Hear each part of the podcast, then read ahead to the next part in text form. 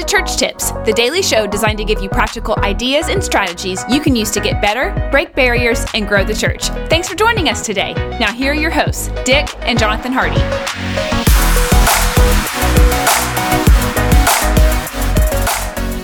Hey, I want to welcome you today. Jonathan Hardy here with Chase Replogle. My friend Chase is the lead pastor of Bent Oak Church the host of the Pastor Writer podcast and the author of this brand new book, The Five Masculine Instincts. Chase, welcome to the show today. Yeah, thanks for having me. I've yeah. uh, been a longtime follower of Leaders.Church and kind of been around on the margins some, so it's uh, it's cool to actually be in the content, not just consuming yeah, the content. I know, well, kind of coming on a different side. You've been behind the scenes helping us at different times too, which has been super helpful. And uh, you guys have to pick up this book if you have not yet heard of it or read it yet, The Five Masculine Instincts. Chase, I'm going to jump right in. In chapter one, your title of your chapter is, oh, missed the page there. Men, meat, and the masculine malaise. Tell us a little bit about why you talk about meat in this book. Well, there's there's some really interesting studies. Believe it or not, this is actually an area of academic focus. Why men eat more meat than women? Uh, some studies say that men eat as much as 57 percent more meat than women. I don't know if that's true in your family. It has been true in my family Probably, for sure. I'd say.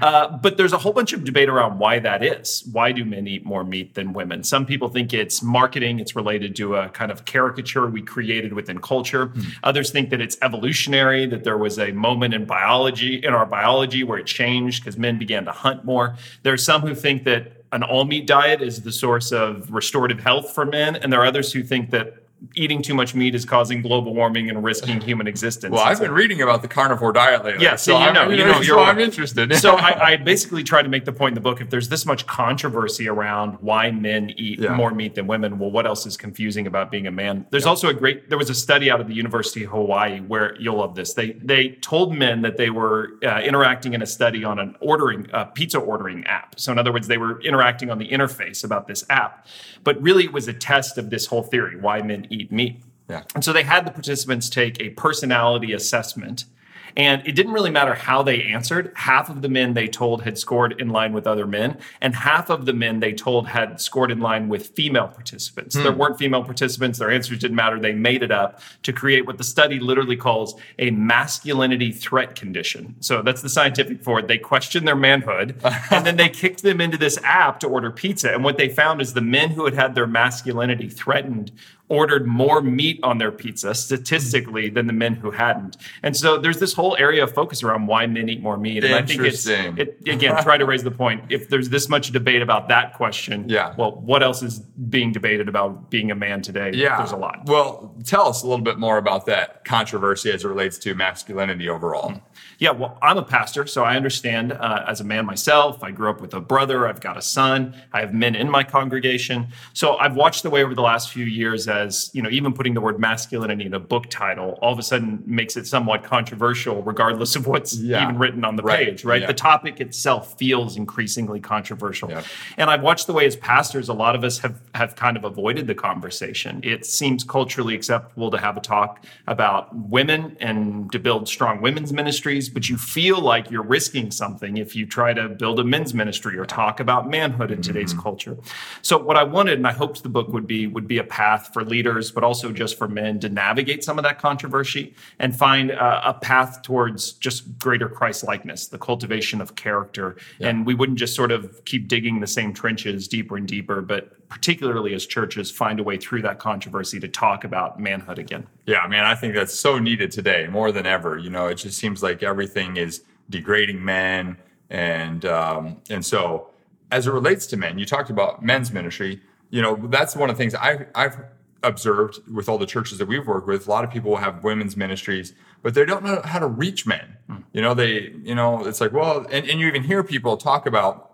Um, uh, if congregation members talk about, hey, well, we're doing this for women's, we're doing this, what are we going to do for men? And, you know, wh- what are ways that you've seen that can help churches reach men? Yeah. Uh, well, first of all, I have a lot of sympathy because it is hard. All the statistics tell us men are participating in church less than women. They're participating in own private faith less than women. Yeah. So I never mean any of this as a, a criticism because I get it as a pastor myself yeah. too. But um, men feel defensive right now. We've sort of been talking about this. They're skeptical of anybody who's trying to cure their masculinity. Uh-huh. I'm using that language because sure. it feels like the cultural conversation. So I think you have to go into it knowing that if men sense that you're selling them something or you're trying to change something, although we obviously are trying to lead them to Christ and build better character, Yeah. if it feels like a project, men tend to be reluctant to that. Yeah. The other thing I would say is pay really close attention to the questions and the conversations men are having in your church, and they're probably not the ones you imagine. We've spent a lot of time talking to men about m- male sins. Uh, sometimes we frame it as money, sex, and power. Okay. Those things are certainly important, Yeah. but they're they're not the things oftentimes men find themselves wrestling with. They're asking deeper questions about why are the, those particular temptations real in my life, Yeah. or they may be having cultural conversations that are completely off your radar. I've got a, a list I keep on my computer of just stuff that I know, particularly young men are talking about, and you may roll your eyes at some of the topics, but it tends to be things like UFOs and conspiracy theories and psilocybin, and we can go down physique, and we can go down a long list. Yeah. I'm not saying you have to preach a sermon on those or like create. I mean, I didn't write a book on those particular things, Right. but being aware of the things that are culturally interesting for Yes. that men is an important part of just being able to exist in that place with Yeah. them and then have a conversation about the things of faith in a way that matters. Uh, so we're really we're in a different world when it comes to men today than we were 15, 20 years ago. And as pastors, we've got to be able to know that and be a part of that as Yeah, well. yeah, that's good. I really like that concept because if you go straight to a sermon on porn or all these different things that men struggle with, I mean, while we want to solve the problem and help reach them, uh, you know, you've got to first start by identifying where they are. Yeah. My experience has been that men are keenly aware of how they're falling short.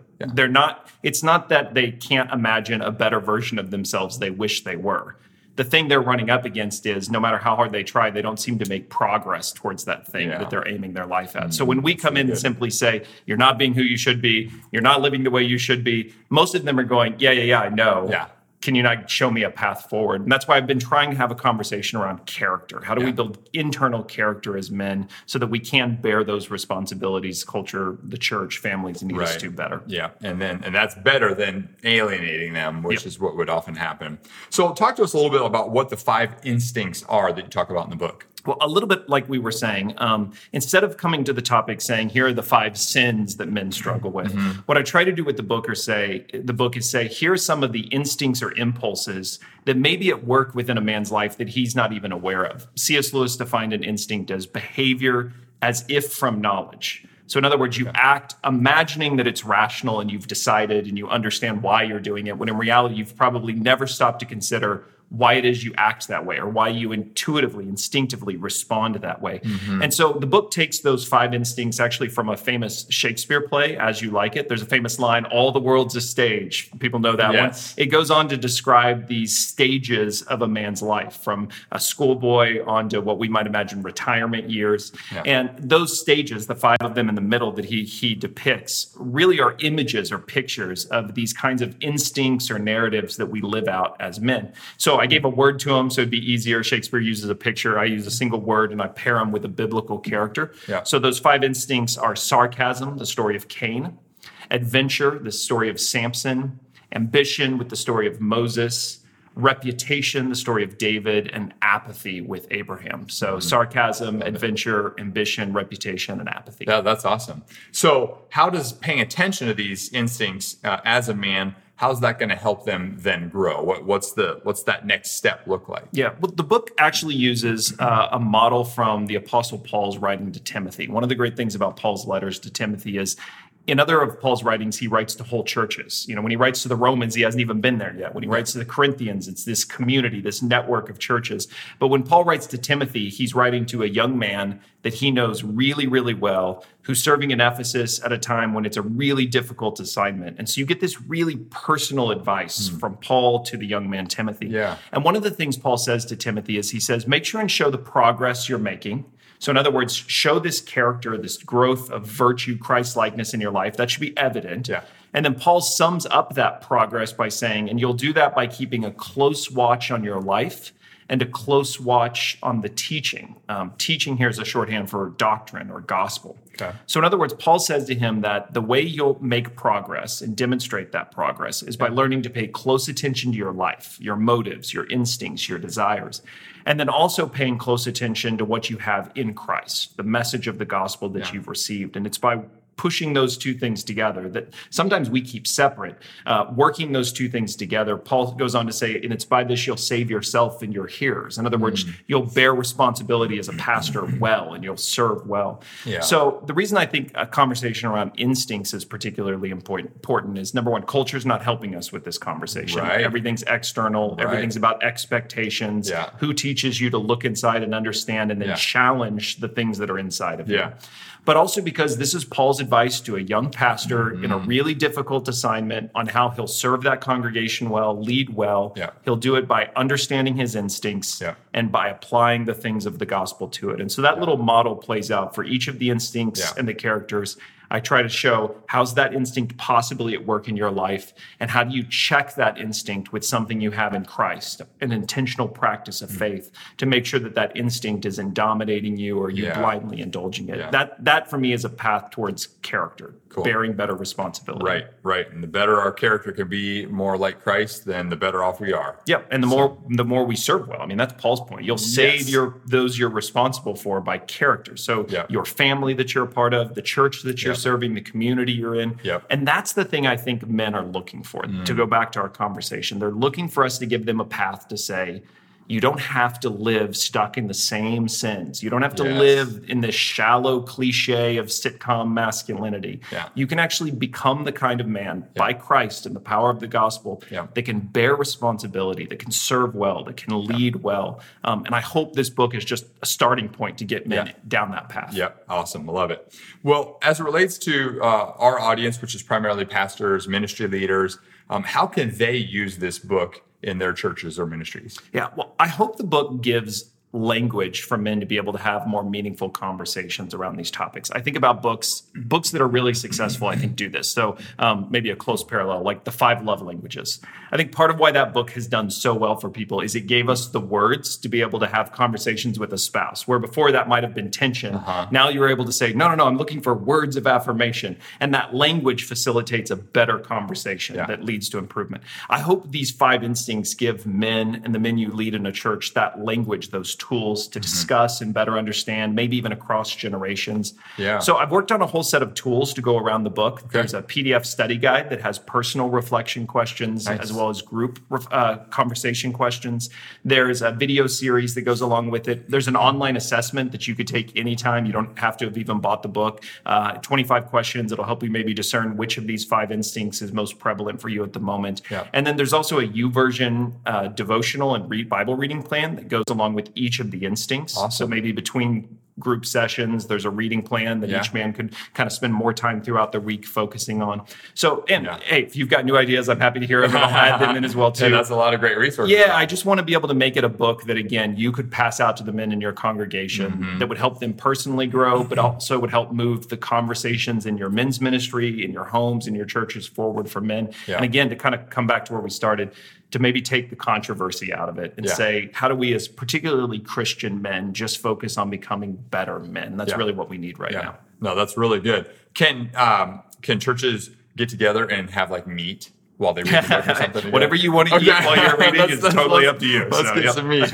well, hey guys, you have got to pick up your copy of this book, and I would actually encourage you to buy some bulk copies if you can, because this is great a great book that's going to be a huge resource for a resource for the people in your church. So pick up one for yourself, but man, get 25, get 50 copies for the people in your church. It will be a huge blessing to you. Um, obviously, you can uh, check out the five masculine instincts.com. Yep, Google For, it, you'll find it as well. Yep, too. yep, and uh, that's where you can go get all the resources that Chase was talking about. Uh, but then as well, you can get the book there. You can go to Amazon, get the book there. Uh, but I really want to encourage you: get this for you, get this for people in your church, for the men in your church, for your men's ministry, uh, the leaders, your, your church board, whoever it is that is a man in your church. They need the five masculine instincts a book by Chase Replogle. Chase, thanks so much for joining us today on this podcast. Really appreciate all your insight and uh, uh, hope that the book continues to go well. Yeah, thanks. Happy to do it. And you know I know men well because there's also an audiobook version. Okay. So you'll encourage all the men in your church, they can just listen to it as well. There so we go. But thank, yeah. thanks for having me on. I yeah, really love it. it. Love it. That's awesome. Hey, thank you so much for being with us today. We'll look forward to seeing you next time. Until then, be blessed. Hey, Jonathan here. Real quick before you go. Did you know 71% of pastors report being extremely stressed or highly stressed? 90% of pastors feel worn out working between 55 to 75 hours per week. And then get this 70% of pastors say they have a lower self esteem now than when they started ministry. Can you relate to any of that? In reality, everything in your ministry rises and falls on your leadership. So, investing in your leadership is essential to staying healthy and growing the ministry. And that's why I want to invite you to join us inside the Leaders.Church membership. It's your opportunity to invest in your leadership. This online streaming service for pastors gives you access to more than 300 videos plus training material to level up your leadership and improve your ministry skills. If you're ready to give your leadership growth a boost, simply go to leaders.church/boost. Again, that's leaders.church/boost. Well, thanks again for joining us today on the Church Tips podcast. We'll look forward to seeing you next time.